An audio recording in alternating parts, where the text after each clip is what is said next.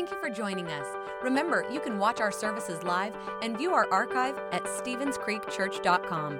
If our ministries have touched your life, we'd love to hear about it. Send us an email to my story at Stevens Creek Church dot com. Hey guys, this is Mo with another Daily Spark. Today's scripture comes from Proverbs chapter fourteen, verse twenty-five. It says, "A truthful witness saves lives, but a false witness is a traitor." I think sometimes we don't value how important telling the truth is, and it has the opportunity to save our life. Here's what I want to encourage you to do today.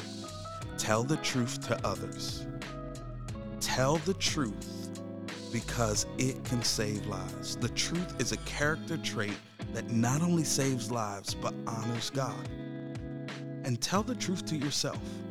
Honesty is the best clarity, and clarity will help you stay free.